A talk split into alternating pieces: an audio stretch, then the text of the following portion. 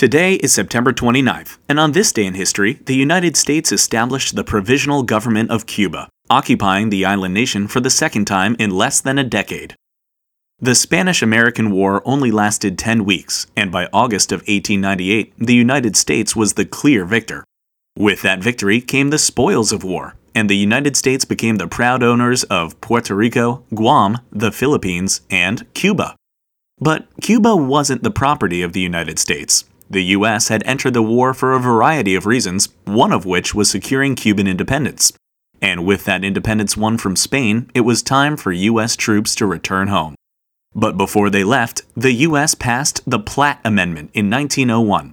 The amendment stipulated seven conditions that Cuba had to meet before U.S. troops withdrew, including restrictions on foreign policy, like making treaties with other countries without the United States' consent. Cuba agreed to these pledges in the Cuban American Treaty of Relations in 1903, and the country gained its independence as U.S. troops headed home.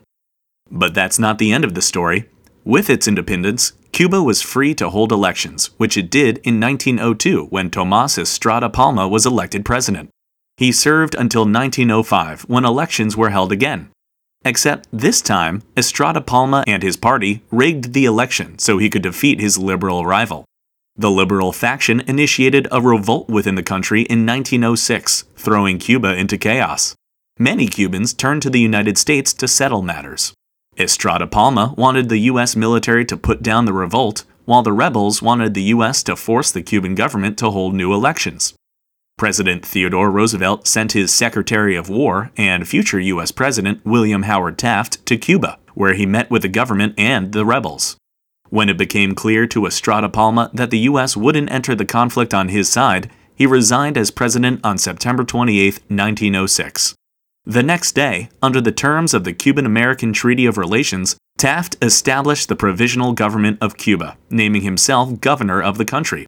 Roosevelt backed Taft up, and a few weeks later sent U.S. Marines to Cuba to keep the peace. U.S. forces would remain on the island for another three years before new elections could be held in 1909. But it wouldn't be the last time U.S. forces found themselves on the small island nation, but it all began on this day in history.